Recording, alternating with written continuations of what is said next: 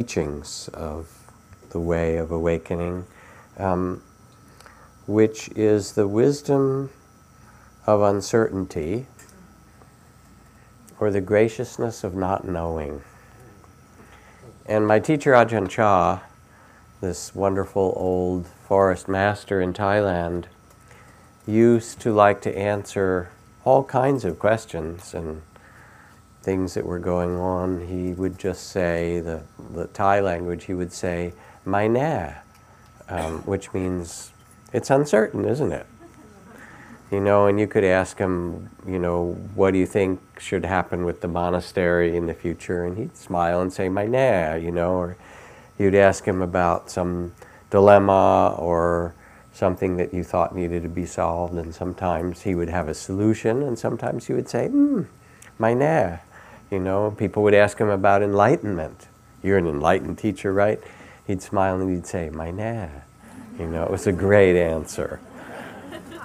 Because he didn't want people to hold on to some fixed idea about him or the way things were. He actually invited what Suzuki Roshi called a beginner's mind, a, an ability to be present in the mystery of life, um, which is that one of the great dimensions of, of inner freedom. The poet Hafiz, he says, impermanence of the body, and uh, Carlos Castaneda years ago was writing about how death is stalking us, and that's actually what makes life so mysterious, that you're here but you know you're only here for a certain, certain time. Impermanence of the body should give us great clarity, deepening the wonder in our senses and eyes of this mysterious existence we share and are surely just traveling through. If I were in the tavern tonight, Hafiz would call for drinks. The miraculous existence and impermanence of form always makes the illumined ones laugh and sing. And so there's some celebration of the tentativeness of the way things are. And I'm, part I'm starting with this because I've been traveling, teaching with other people, and also engaged with community members and so forth. I did a class in Mill Valley some weeks ago at the Throckmorton with Eckhart Tolle, which was for his, he has his own kind of web channel and something, and it was re- quite wonderful. I really like him, and he's a very um, straightforward and simple and, you know, honorable and guy who's who has a deep realization, and it hasn't gone to his head in some way. He's quite quite ordinary, and that combination of being himself and then expressing his freedom is beautiful. In fact, you know, he was talking about freedom just being where you are and open and so forth. He said, I was driving the other day, and he said, and I got on the freeway or whatever, and so I was a little bit confused, and somebody got really angry at me, and they opened their window and they started shouting, "Bad driver, bad driver." And he said, I could feel the old Eckhart that would react in some way to someone yelling like that. He said, but then, because I, I was so silent inside, I thought, hmm, bad driver, maybe he's right. And you can feel the difference, the kind of freedom of not taking that great position about somebody and just saying, oh, maybe there's some information here I should pay attention to. So, someone who's been, um, who's worked at Spirit Rock, and a and a, a good friend, um, unexpectedly, as happens, had a stroke, um, and uh, went to the hospital this last week, a major stroke, and also found out that they have other very significant illnesses, and are going to be a, um, now going into hospice. And I visited this friend and this person with some of their loved ones around, and just got back. Um, and I don't know, some of you may have done hospice work, or some of you may have had the privilege of being with people, um, especially people who have um, the ability somehow to be more conscious as they go through the process of dying. Um, I wondered how he would be, and of course he was very grateful for the Dharma practice that he has, for the meditation and so forth. Um, but I'll tell you, it was like visiting some saint in India. It was like darshan. I went to see this person, um, see him, had some family members there, and we saw each other and grabbed our hands, and he can't speak that well, but he can say a little bit, and tears came in his eyes, um, and we just looked at each other for a long time and hugged, and his eyes were just gleaming bright, and his heart was open like some miraculous um, saint or something like that. And the only time recently that I've been with someone like that, um, some weeks ago I was in Hawaii, and I got to spend some days with Ram Dass, who's an old friend. And Ram Dass is now eighty-two, and he's had some health problems in this last year. He's getting a little bit more frail in certain ways. And he had this incredible mind um, that was articulate and storytelling and wonderful, and also sometimes kind of judgmental, those of us who were hanging out with him, not unlike others of us, but anyway. Ram Dass once said to me, "You tell too many stories." And I looked at him and I said, "Ram Dass, you of all people to say that."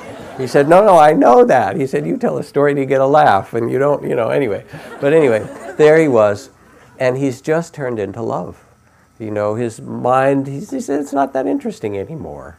And so sit with him, and he just looks at the people who come, and it's as if he feeds people with his heart and his spirit. He said, my guru said, love people and feed them. And that's all that's left. So there I was in hospital Kaiser in Terra Linda, you know, having a visit with this extraordinary being who said, yeah, I don't know how much longer I'll be here. It doesn't look like a long time. And all I want to do is just love people. And you could feel it. Um, And then I had another friend in this very week who had a diagnosis of M S, um, and actually already the process had started and it was doing, and uh, he was really quite frightened about it at all, and we spent a bunch of time together. Um, and then at some point in the conversation, it had been, I hadn't seen him for a while, so it had been some weeks, and he was getting all this information, and my God, reading on the internet, what can happen to you? Don't do it, right? You know, and all the all the bad news and things like that. And then somehow in the middle of it, he said, I don't know what's going to happen, my na, but I don't want to be defined by my illness. I don't want the illness to become who I am. And it was this moment of freedom that he spoke, like the friend in the hospital, that incredible freedom of heart to say, yes, this is what's happening to this body. Might be a year, it might be ten years or twenty years, who knows? Um, but I will not be defined by this. It's like Nelson Mandela walking out of twenty-seven years in Robben Island with that magnanimity and graciousness and freedom of spirit, where they can put your body in prison, but they cannot imprison your spirit. And you could feel it in this person. And then another friend in difficulty who's in the middle of their cancer treatment, who I love a lot and watching, you know, they're, they're bald and they're more frail and all the things they're going through. Um, and uh, at the same time, I went to a really joyous wedding last week, and my daughter, who's now twenty-eight, all her compadres and friends, I, people that I've gotten close to through, through her over the years, you know, half of them got engaged this year. They're all getting married, or you know, or they're having babies. It's this whole other cycle, and so here's people, you know, headed off stage, and new babies coming in, and I guess there was one in England I read today in the paper, speaking of that, you know. And um, and we're, as Hafiz says, we're visitors. Um, and how are we going to navigate the mystery of our time here? And this is really what Dharma speaks to, how what, you know, what values do you have? How do you navigate joy and sorrow and gain and loss and praise and blame and youth and aging um, and health and sickness? And can you find a joyful spirit, as the Buddha says, live in joy and well-being even amidst sickness, even amidst conflict, live in a peaceful heart, as Nelson Mandela demonstrated so well. So, tonight I want to speak about some of the principles of the awakened heart in this mystery, the mystery basically of human incarnation, where we find ourselves here with a human body and, you know, all the things that happen on planet Earth, where you have to eat and bathe and go to work and, you know, check your email and stuff like that. I think that's part of incarnation anyway, you know. And how to live wisely. And the element of wisdom tonight is the graciousness of not knowing, the maina part of it. Now Krishnamurti, who was this great Indian sage in the middle of the last century, for those of you who remember him, um, uh, wrote um, one of the most important books that he wrote. It was called Freedom from the Known, um, in which he gave this wonderful teaching, um, and the simple phrase that I'll pull out of it is, the truth is a pathless land. That is to say, no one has ever lived your life before, and you can't impose on it the way that it's supposed to be, or some spiritual teachings of how it's going to be. What you can do is show up for it with an open heart and clear eyes, and it's there that wisdom manifests. Truth is a pathless land. Or Zen Master Dogen, who said, um, enlightenment is like a boat in the middle of the ocean. You can't see the shore. You don't know where you are. But what you know is that you're there in the boat in the center of the world, and that is your place. A young girl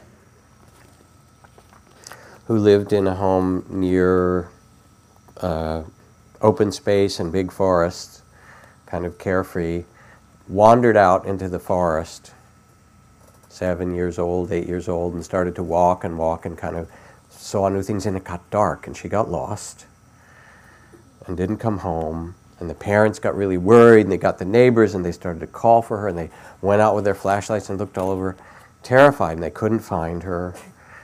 Meanwhile, the little girl wandered around for a long time in the forest, crying and lost in the dark, and trying one path and another, and finally just got exhausted and found a little clearing and lay down and by a big rock and fell asleep. And the frantic parents and neighbors, everybody scoured the forest, and by the morning they hadn't found her. And people became exhausted and went, and the father kept going on. And finally in the morning the father came to the clearing. And he suddenly saw the little girl, ran toward her yelling, making all this noise. She saw her dad coming, opened her eyes, and she said, "Daddy, Daddy, I found you."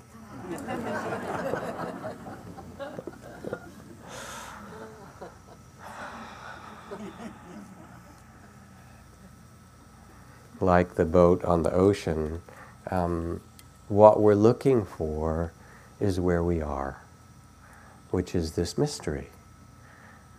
And then the navigation in this mystery is really the navigation, the compass of the heart.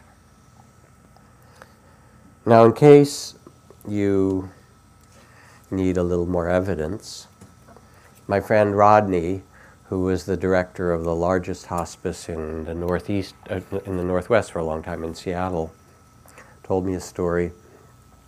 He said one morning he was going to go do rounds through the hospice, and this family of several grown children came to see him, and they said, "We have a real dilemma. Our dad is here," he knew, he's um, eighty-two, and he's very, very close to dying, and we found out that Um, um, his brother died in a car accident yesterday, his younger brother, and we don't know whether we should tell him or not. Will we disturb his process? He's getting very peaceful and it's really close to the end. Maybe we should tell him, maybe we shouldn't. Rodney said, I don't know, my nah. Why don't we go and be with him and see what feels right?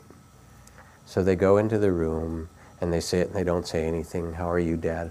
I'm okay. He sort of can speak a little bit, but sort of drifting in and out. And at some point he opens his eyes and he said, don't you have something to tell me? And they say, what do you mean? He said, oh, you know, my brother Larry, he died uh, yesterday. And they said, well, how did you know? He said, oh, I've been talking to him all morning.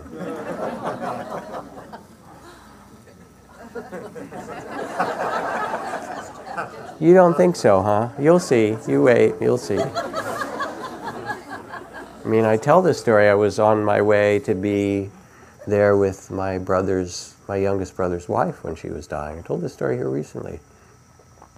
And um, I'd been sitting with her and um, uh, tending them as a number of family members had. And she was a really beautiful, warm-hearted woman. And um, it was really close. And I'd come home because I was exhausted to get sleep here in Woodacre. And was got up early and was hurrying back, but I had to stop at the drugstore just to a really quick errand, and I'm running, hurrying to get to because I wanted to get there, and I'm in line in the drugstore, um, waiting for the person in front of me to check out, and all of a sudden my body just relaxes, and I go, oh, she died.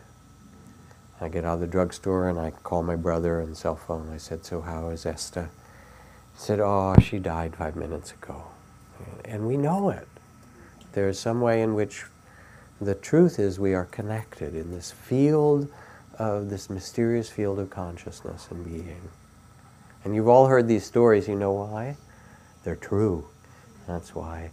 And who do you think you are? You are life itself coming into incarnation. You get this body, you rent it for a while. But it's, it doesn't limit you. It's not the essence of who you are. You're a spirit. So uh, a fellow went to the Buddha to ask him, came up to him, he said, I have a question for you. You're a Buddha, right?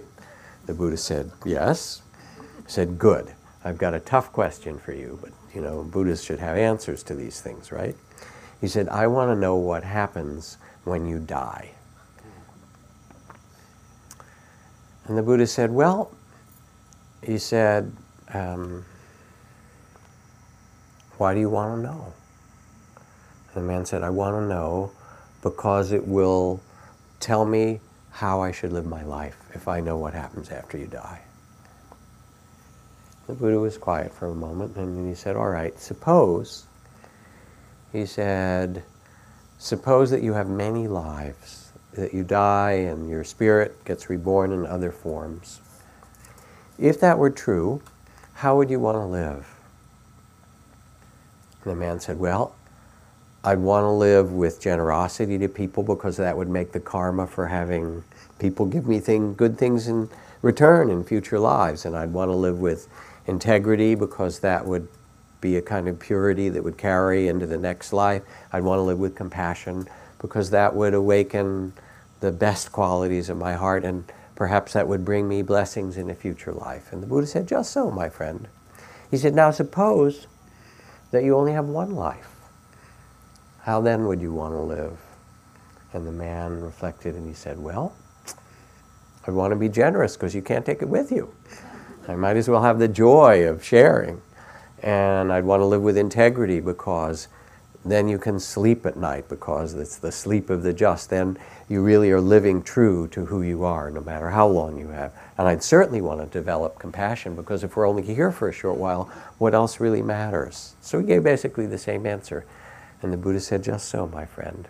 And that was his answer. You know, he didn't say one way or the other, but rather he let him rest in mystery and not fill his mind with this is the way it's going to be. Although you'll see, you'll be, you'll see. I teach one thing and one thing alone, said the Buddha. I teach suffering and the ways that human beings create suffering out of greed and fear and hatred and confusion. And I teach the end of suffering, what's called the sure heart's release, freedom in any circumstances. So it's not that I teach a philosophy. It's not that I teach a set of beliefs. It's not that there's something that you have to take and become a Buddhist, spare your friends and family. It is the direct experience of the awakened heart, of the free heart here and now. So what is it with this uncertainty, with my na, that the heart can know?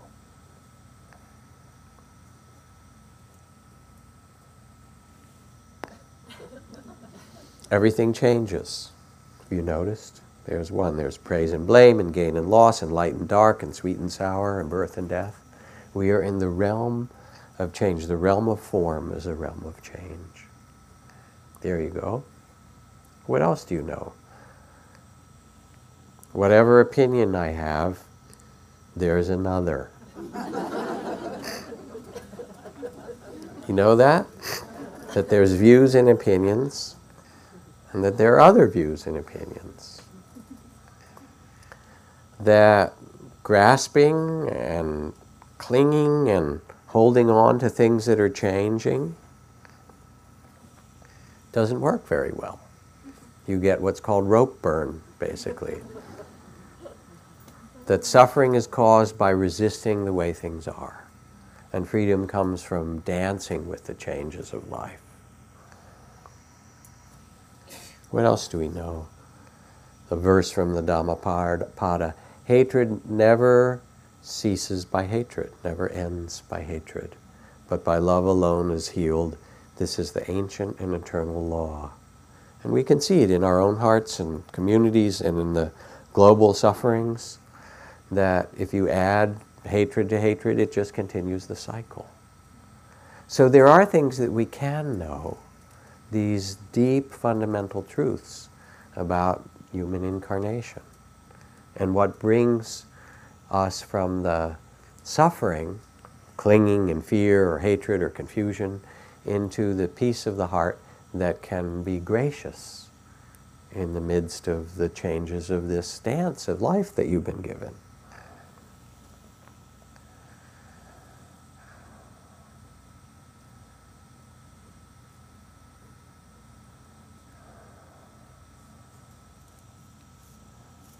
So how to practice this? Because again, it's not just a set of ideas or ideals. Where is this? Huh. Disappeared. I was looking for this passage from Rachel Carson, the great naturalist, where she said, if I had the gift of the fairy godmother to give a blessing to each child, it would be simply this, that that spirit of wonder that's there in the eyes of a two-year-old or a three-year-old in meeting for the first time an apple tree, you know, or a turtle, or the amazement of a rainbow, would remain with you for the whole of your life.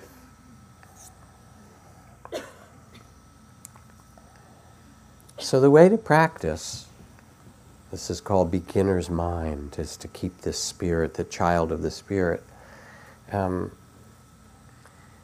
is to find your way to quiet your mind, open your heart, and become present. My teacher Ajahn Chah called this taking the one seat. He said, if you want meditation instructions, there's a little room with six windows and doors. Open the doors and the windows, put your meditation seat in the middle of it, and let all the visitors come and go as they will, and there's just very simple instructions. Stay in your seat and notice what comes and goes, and all the rest will be revealed to you.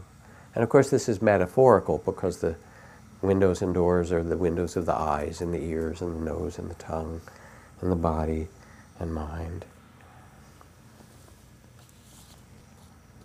The point of meditation isn't to make a grim duty, but rather to take your seat as the Buddha in the midst of this mysterious incarnation.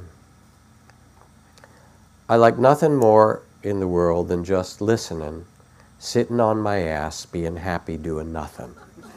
And it's not my fault that I have this attitude because I happen to have an amazingly comfortable ass. It may not look like much, but if you could sit on this baby for two minutes, you'd realize that getting off this ass would be a crime against nature. Lori Chapman.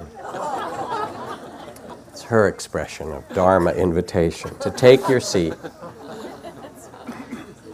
And when you do, then one of the great principles of wisdom is the capacity to bring presence, mindfulness, maybe we'll call it loving awareness, to the circumstances that arise and pass.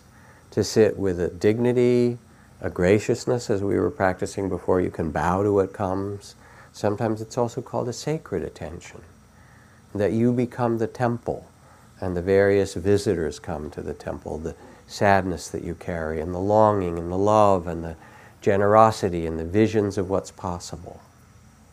And of course you get all the movies, and all the different, you know, stories that come, things in your body, and emotions, and visions, um, sometimes joy and bliss, sometimes the disappointment, and grief, and tears. Katagiri Roshi, who was one of the Roshis who followed Suzuki Roshi here and was one of the main teachers for at Tassajara in San Francisco Zen Center, and also was Steve Jobs' teacher for a while. I think lived in Steve Jobs' garage for a while. And Steve Jobs said that um, he'd gone to India to find a guru. He was on his way to meet Ram Dass' guru, Neem Karoli Baba, but Neem Karoli Baba died just when Steve got to India. And he said, I was so surprised I came back and here was this Zen master living in Los Altos, where I was, you know, and my guru was right there in the neighborhood. But anyway, Katagiri, somebody asked him, how do I learn the warmth and the confidence and the steadiness and ease that you seem to manifest? And he said, nobody sees the long years I sat at my master's temple in the cold, in the dark, in the rain, you know, through painful times and good times, um, tending the fires, helping the cook in the kitchen, um, receiving the offerings in my hands. He said, if you want to know how I did that, practice in this way. Give yourself to the practice of presence, sacred presence.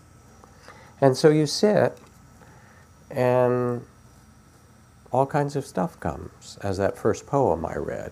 You know, the coyotes and the frogs, and you sit in the midst of your loneliness and longing, and also your love and your connection with life, all of those things. And each moment, moment by moment, it's not about making something happen, but opening yourself to say, to trust, I can be here, present for this mystery, with a graciousness of heart. There's also something deeply political about it, and I think it's in, important to say it tonight, especially with all the stuff about Trayvon Martin and, you know, the it, incredibly painful conflict that's embedded in our culture and in each one of us around racism and the kinds of fears. And I always read this passage from um, James Baldwin where he says that um, and one of the reasons that people cling to their hates and prejudice so stubbornly is because they sense that once hatred is gone, they will be forced to deal with their own insecurity and pain. And so we project it on other people. We project it on the communists, or the Muslims, or the immigrants, or the blacks, or the browns, or whoever it happens to be, because it's hard to bear our own insecurity and our own not knowing. And I know when I started to work years ago doing men's work with Robert Bly and Michael Meade, Luis Rodriguez, these great guys who were doing all these men's retreats and a whole series of them with kids working with youth who were coming out of um, the gang life in inner cities in Oakland and Watts and East Los Angeles, Chicago and so forth. Uh, at first I was kind of intimidated. You know, here these guys, and um, they're used to the street life, and there had been uh, used to a lot of violence, and I'm thinking, I'm going to teach meditation to these guys? Like, what do I have to offer to them in some way? And I, I, there was a way in which, um, I think again, because of my own prejudice and fears, that when I would go to, you know, parts of the city where, which were predominantly black or and poor, that combination, or predominantly Latino and poor, or Asian poor, where there were gangs and so forth, um, it scared me. I didn't quite know how to handle that. So we started doing these retreats, you know, and at first the guys are all sitting in the back with their hoods up and things like that. Okay, I'll tell the story that I always tell, but it seems important to do here somehow in the middle of this. Um, Because they come in and, you know, you're going to say, well, I'll teach you meditation, or here's a poem. Come on, poetry, man. I got nine millimeter pointed at me. You know, give me something a little better than a poem, right? Although Luis Rodriguez, who's this fantastic Latino poet, will stand up and read a poem that's like a Mayan sacrifice. He just gets there and talks about what it was like to be in the gang life or in prison, or, you know, shooting heroin down in the viaduct in L A, and they go, man, you can write that stuff? Um, but anyway, mostly they're not so interested. And then in the simplest ritual, we'll take a table, put a candle in the middle of it, and say, we can't really start because there's so much that's unspoken in this room. So if you would go out into the parking lot and pick up a stone for every young person you know who's been killed and put it on the table and say their name, please. And some of these guys come back with their hands full of stones. And this is for R J, and this is for Tito, and this is for Homegirl, and this is for... And you could just weep as you hear them recite the names. And all of a sudden, as soon as that's done and we sit back down, there is a sense that, okay, this is a place where something real can be talked about, where the, where the kind of tearing of the soul that's happened, where somebody's actually going to listen. Um, and things all change. And by the time I spend a week with these guys, not only do I feel connected with them, but I feel connected with everybody who's in a gang. You know, and I go in the city and, and, and, and I see some guy in his, you know, high gang style, and I want to like cross the street and say, hey dude, how's it going? Like, these are my buddies, you know. Not always the best move, by the way, but but I could see all of my prejudices and all the ways that I, and my fears and things, get dissolved through that connection. And there's some way in which the, the task of mindfulness um, is not just a personal task. The, the task of undoing our prejudices, or of listening with a beginner's mind and a fresh heart, is called, you know, is called for the whole nation to do, and somebody to see behind these eyes uh, that child of the spirit, the the the beauty that was born in every single being, you know. And sometimes they're traumatized, and sometimes they're angry, and so forth. But underneath is that person just like you, that's part of the web of your life. And without our learning to do that individually, collectively, globally, we're just going to continue our suffering. So this first practice in neuroscience, it's called uh, expanding the window of tolerance, is being able to take your seat in the midst of your measure of tears and grief that you carry, and longing and loneliness, to take your seat in the midst of your creative impulses and your vision and your love. Some people find um, loving themselves to be difficult, in the middle of your self-judgment. Um, to take your seat um, in the midst of the life that's unfolding in you, and begin to trust your capacity to be present, which is your own Buddha nature. So, it, you know, when you come to meditate here, and how's it going? Well, it was boring, I fell asleep, I was angry, I'm still working out this thing at my job, you know, I'm worried because my parents got sick, I'm, or my kid, or whatever. Wasn't a very good meditation. How do you know? my nah. It was actually the perfect meditation. It was the meditation of you sitting like the Buddha under your tree of enlightenment with the tainted glory of your, man, your humanity displaying itself, and you're asked to keep your seat, to feel your breath, and to discover the capacity to be present for this mystery. And that's mostly what people want from you, you know, the people that love you, the things that you care about. When somebody says, I want a little attention, please, that's not a small thing. That's what others want too, your ability to be present. So when I went into the hospital to see this friend who was in this kind of extraordinary state, sometimes he might not be, or others aren't. Sometimes they're really frightened or, you know, lost and so forth. What matters is to show up and say, yes, this is where you are, here I am. That you carry this capacity and trust in yourself. And then you start to feel that you're free, that your life belongs to you and not to the circumstances that keep changing. So what else is critical is a profound compassion. You have to discover this in yourself. And Frank Ostaseski, who's a good friend and who started the Zen Center Hospice, I guess I'm talking about hospice tonight, okay. Um,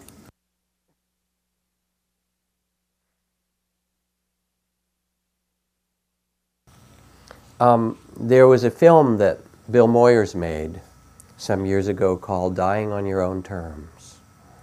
And as part of that film, they were going to visit people who were dying in different circumstances.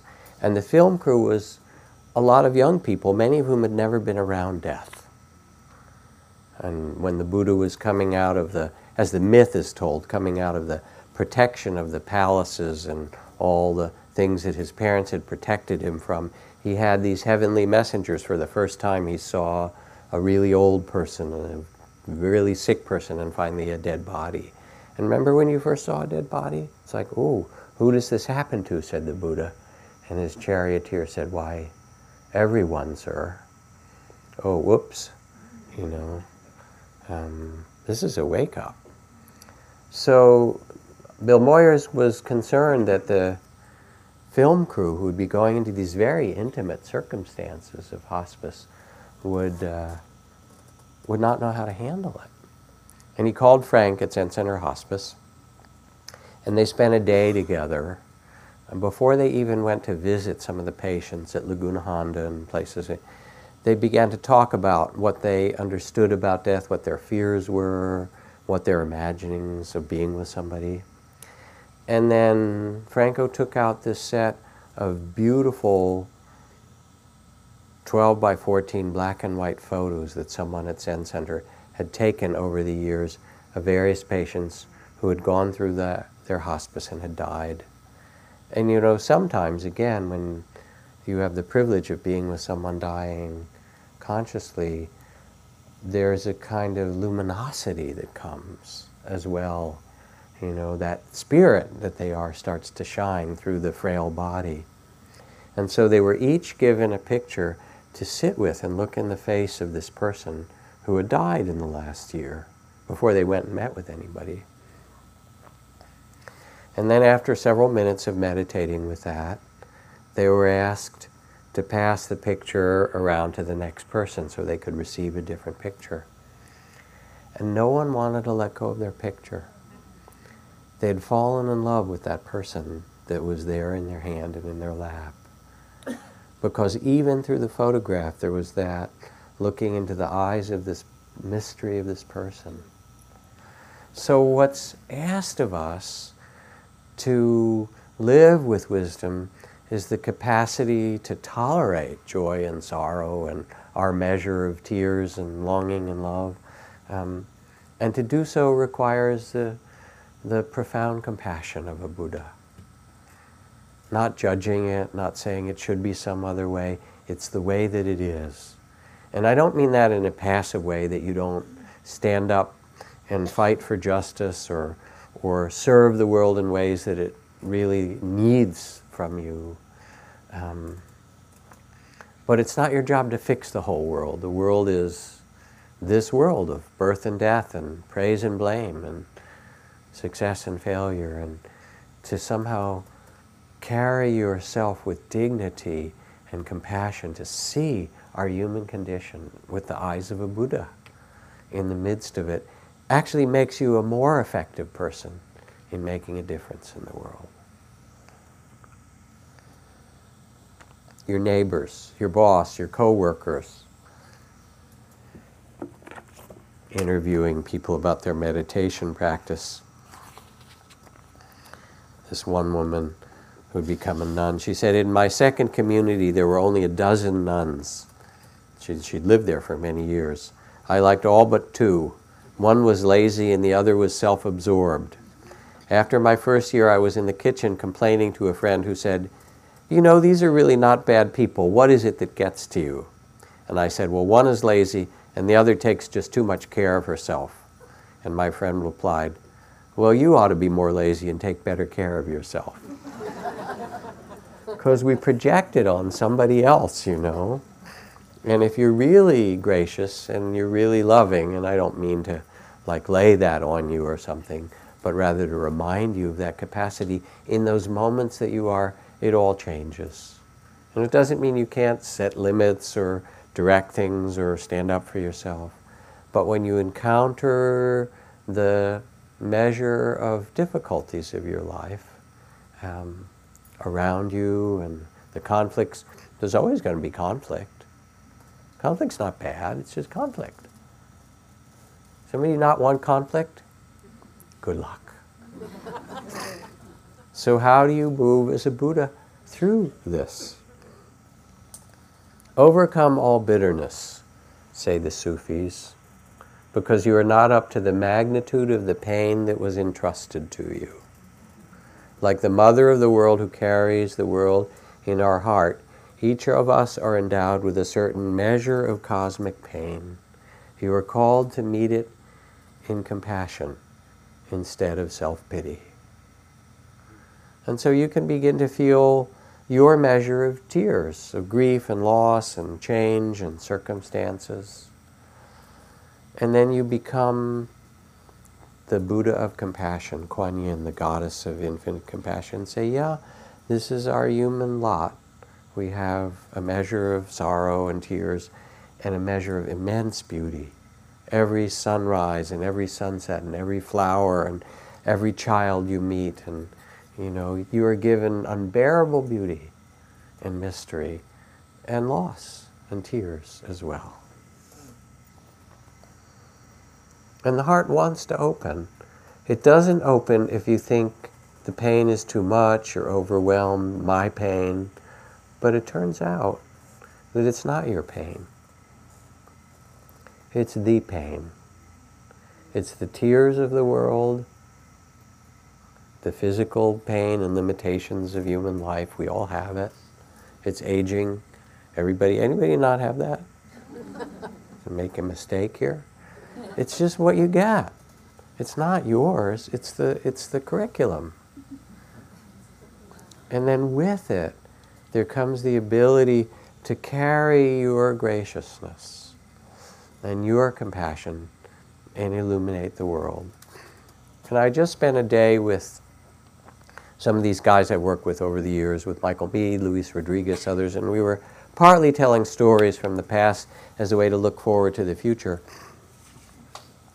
And one of the events I wasn't at, Michael and Robert Bly and a few other people were in Washington, D C, just when the U S was starting the Gulf War, if those of you remember back to that.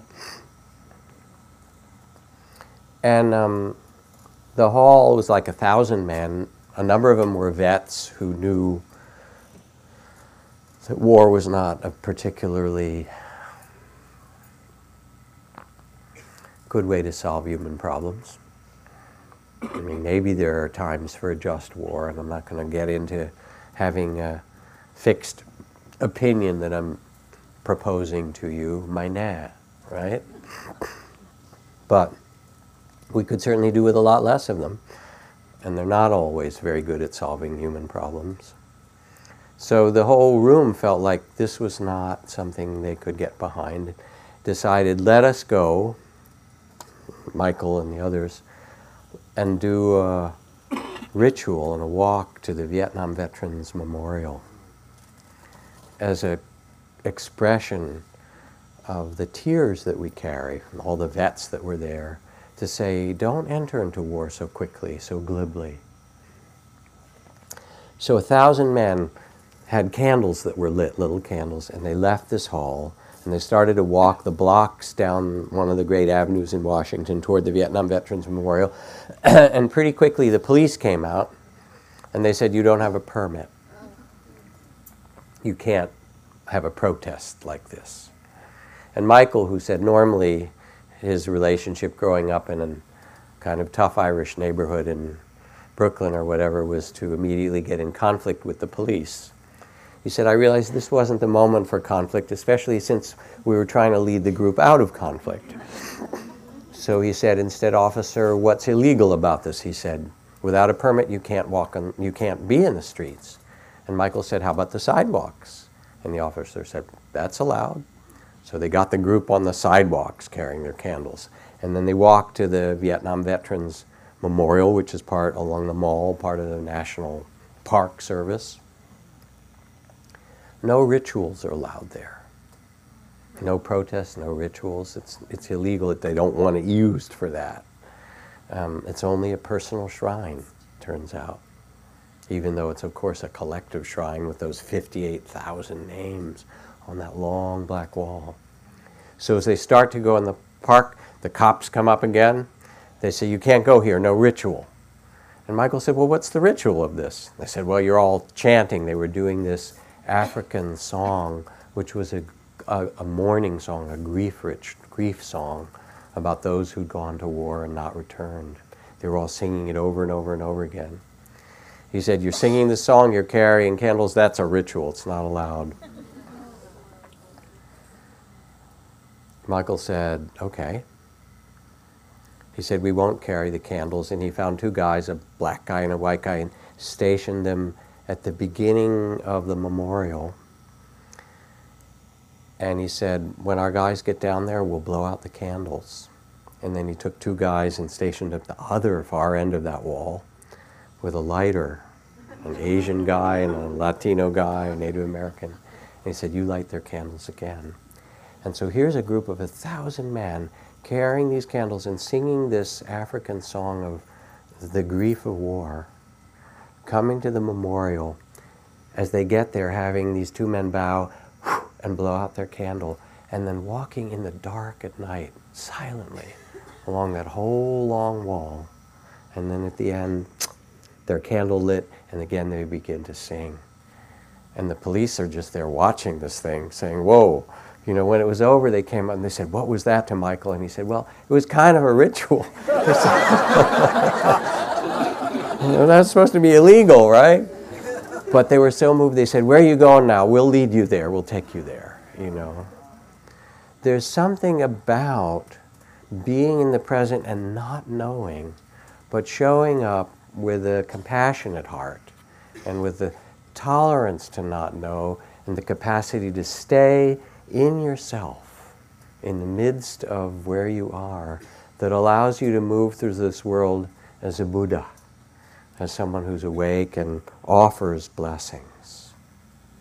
Presence, compassion. Without the compassion, it doesn't work. And of course, the compassion has to be especially directed toward yourself. You know, the word in Tibetan or in the Asian languages for compassion, it's weird. We think about compassion for that poor person there and that one and that one as if it's for somebody else. But the circle of compassion, for it to operate and be complete, has to also include guess who? Moi, as Miss Piggy says, right? It has to include yourself. Um, otherwise, it turns into codependence. I'm taking care of them, and you forget that you two are worthy of the same compassion. Is this compassionate for this one as well?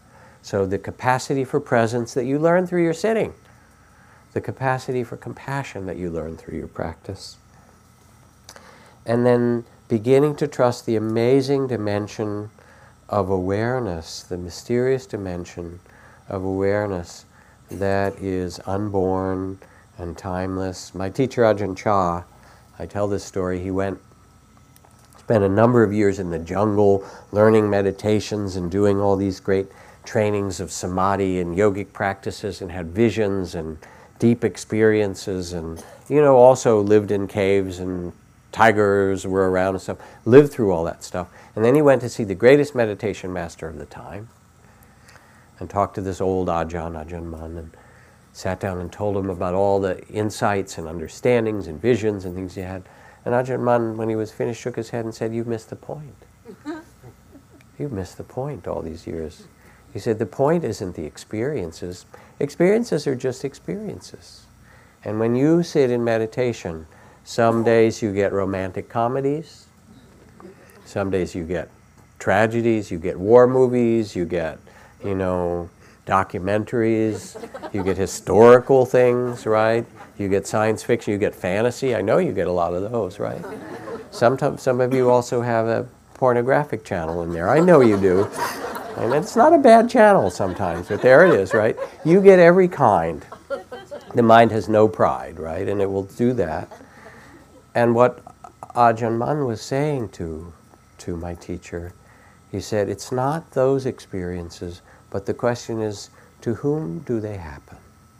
Turn your awareness from the experience to recognize the one who knows, the knowing.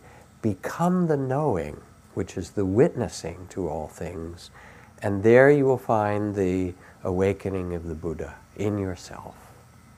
And so again, it's not what happens in your meditation, but it's the capacity to begin to trust the space of awareness, the witnessing. You can say, oh, romance today, you know, and tragedy today, and, you know, now here's longing today, and here's creativity, you know, there's this whole fountain of creativity that comes. And then here's the judgment of it, you know, it's good or bad or whatever. Um, it's like that cartoon from Jules Pfeiffer, where in the first square he's sitting there saying, I inherited my father's way of thinking and perceptions about things. Second square, and I inherited my father's style of dressing and kind of the class that he had and moving through the world. And the third one, I inherited um, my father's uh, political and athletic sensibilities, or whatever. And then the last square, oh, and I inherited my mother's contempt for my father, right? And there you are, you've got all these stories inside, right? And they show themselves, and the point isn't to get rid of them, or to get rid of the complexity of your humanity, the tainted glory of your humanity, to use Oscar Wilde's phrase, but to discover and trust the space of awareness to say, ah, yes, this too, isn't this interesting?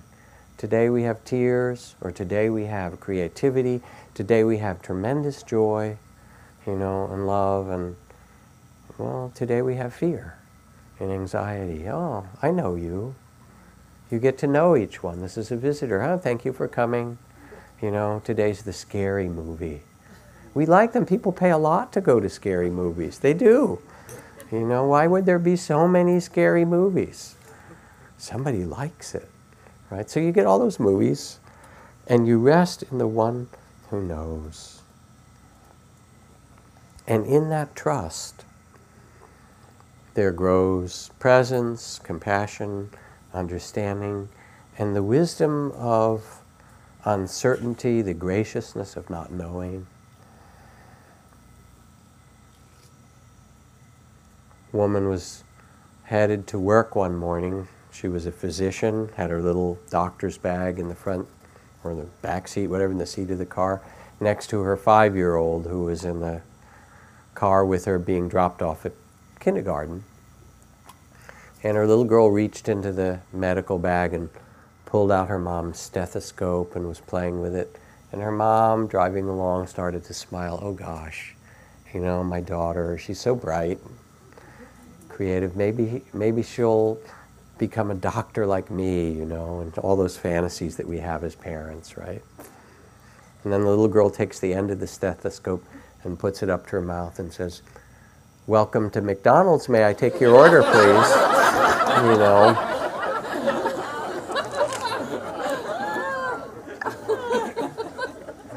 We have so many ideas about who somebody is and what's going to happen. Maina, Maina, can you rest in the graciousness of uncertainty?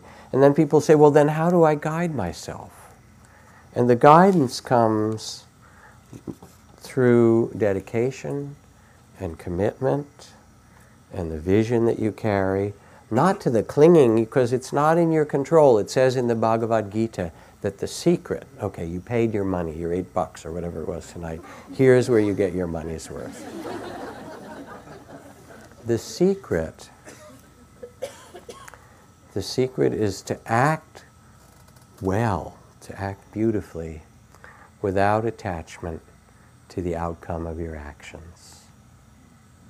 You hear that? The secret is to act well, without attachment to the outcome of your actions. Because it's not in your power to determine how it's going to come out. It isn't with your children or the world and so forth. But what you can do from this place of presence and compassion and not knowing for sure is then dedicate yourself to act beautifully.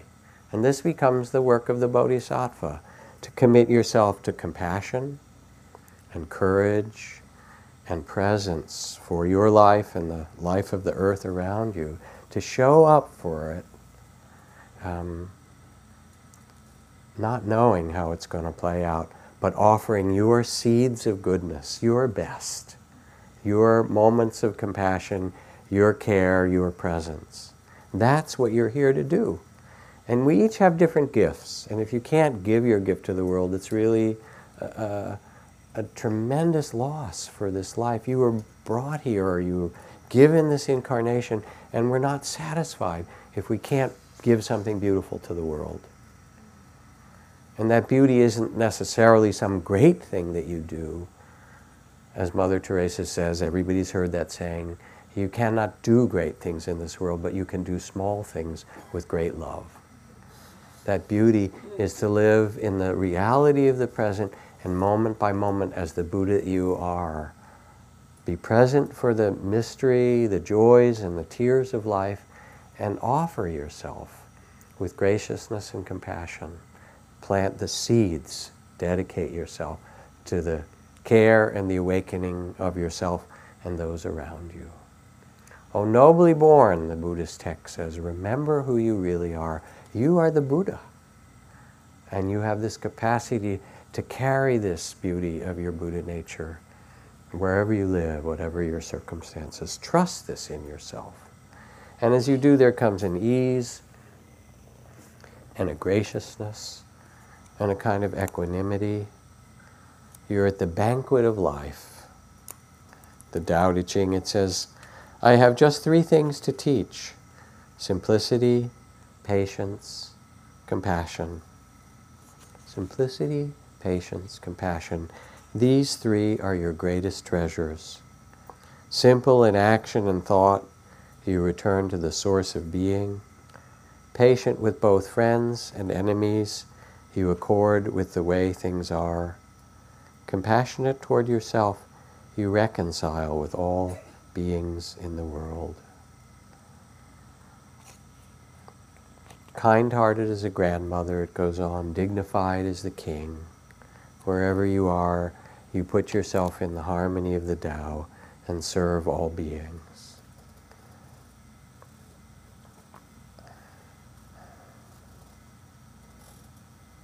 Ram Dass. To me, that's the power of a Gandhi, a Buddha, a Christ. Just one clear person who isn't caught. Don't underestimate the power of the human heart. When I look at the human heart, that link, that doorway to mystery, I see an institution that makes the Pentagon look like children's toys. I mean, because that's really the force of life itself, like gravity, is love. You know, sometimes it's unrequited, sometimes it's twisted, as James Baldwin says, because we can't tolerate our insecurity, we blame it on another. But all of it is this web of life that you are a part of, which is love. It's, it's what we are. Um, and it's so much bigger than the limitations that we place on ourselves and the world. So you are invited into the realm of the Buddhas. You're invited to find your great heart of wisdom and compassion, your birthright, to dedicate yourself from that, to bring your gifts to the world. Nothing else really satisfies the heart.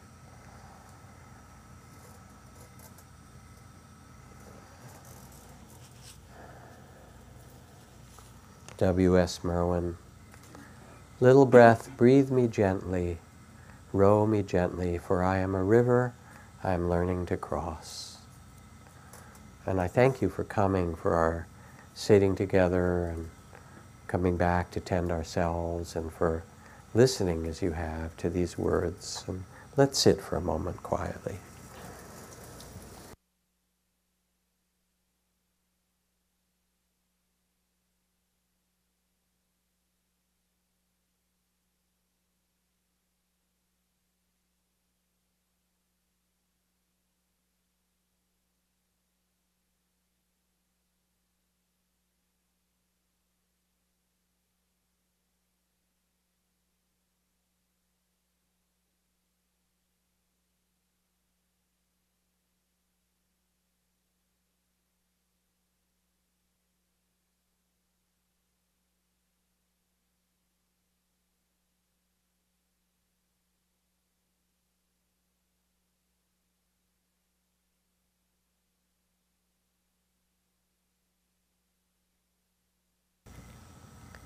If I were in the tavern tonight, Hafiz would call for drinks for this mysterious existence we share and are surely just traveling through.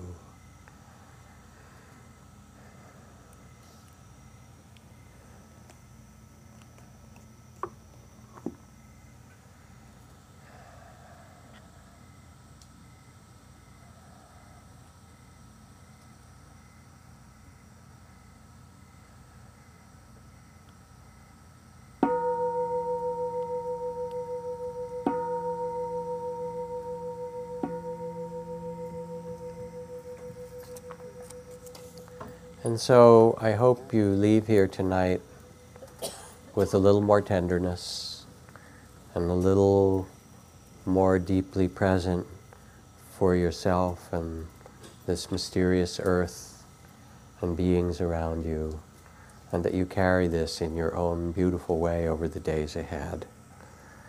I have a note here that someone's looking for a ride to Tam Valley. Is there anybody who can give a ride to? Thank you for listening. To learn how you can support the teachers and Dharma Seed, please visit dharmaseed dot org slash donate.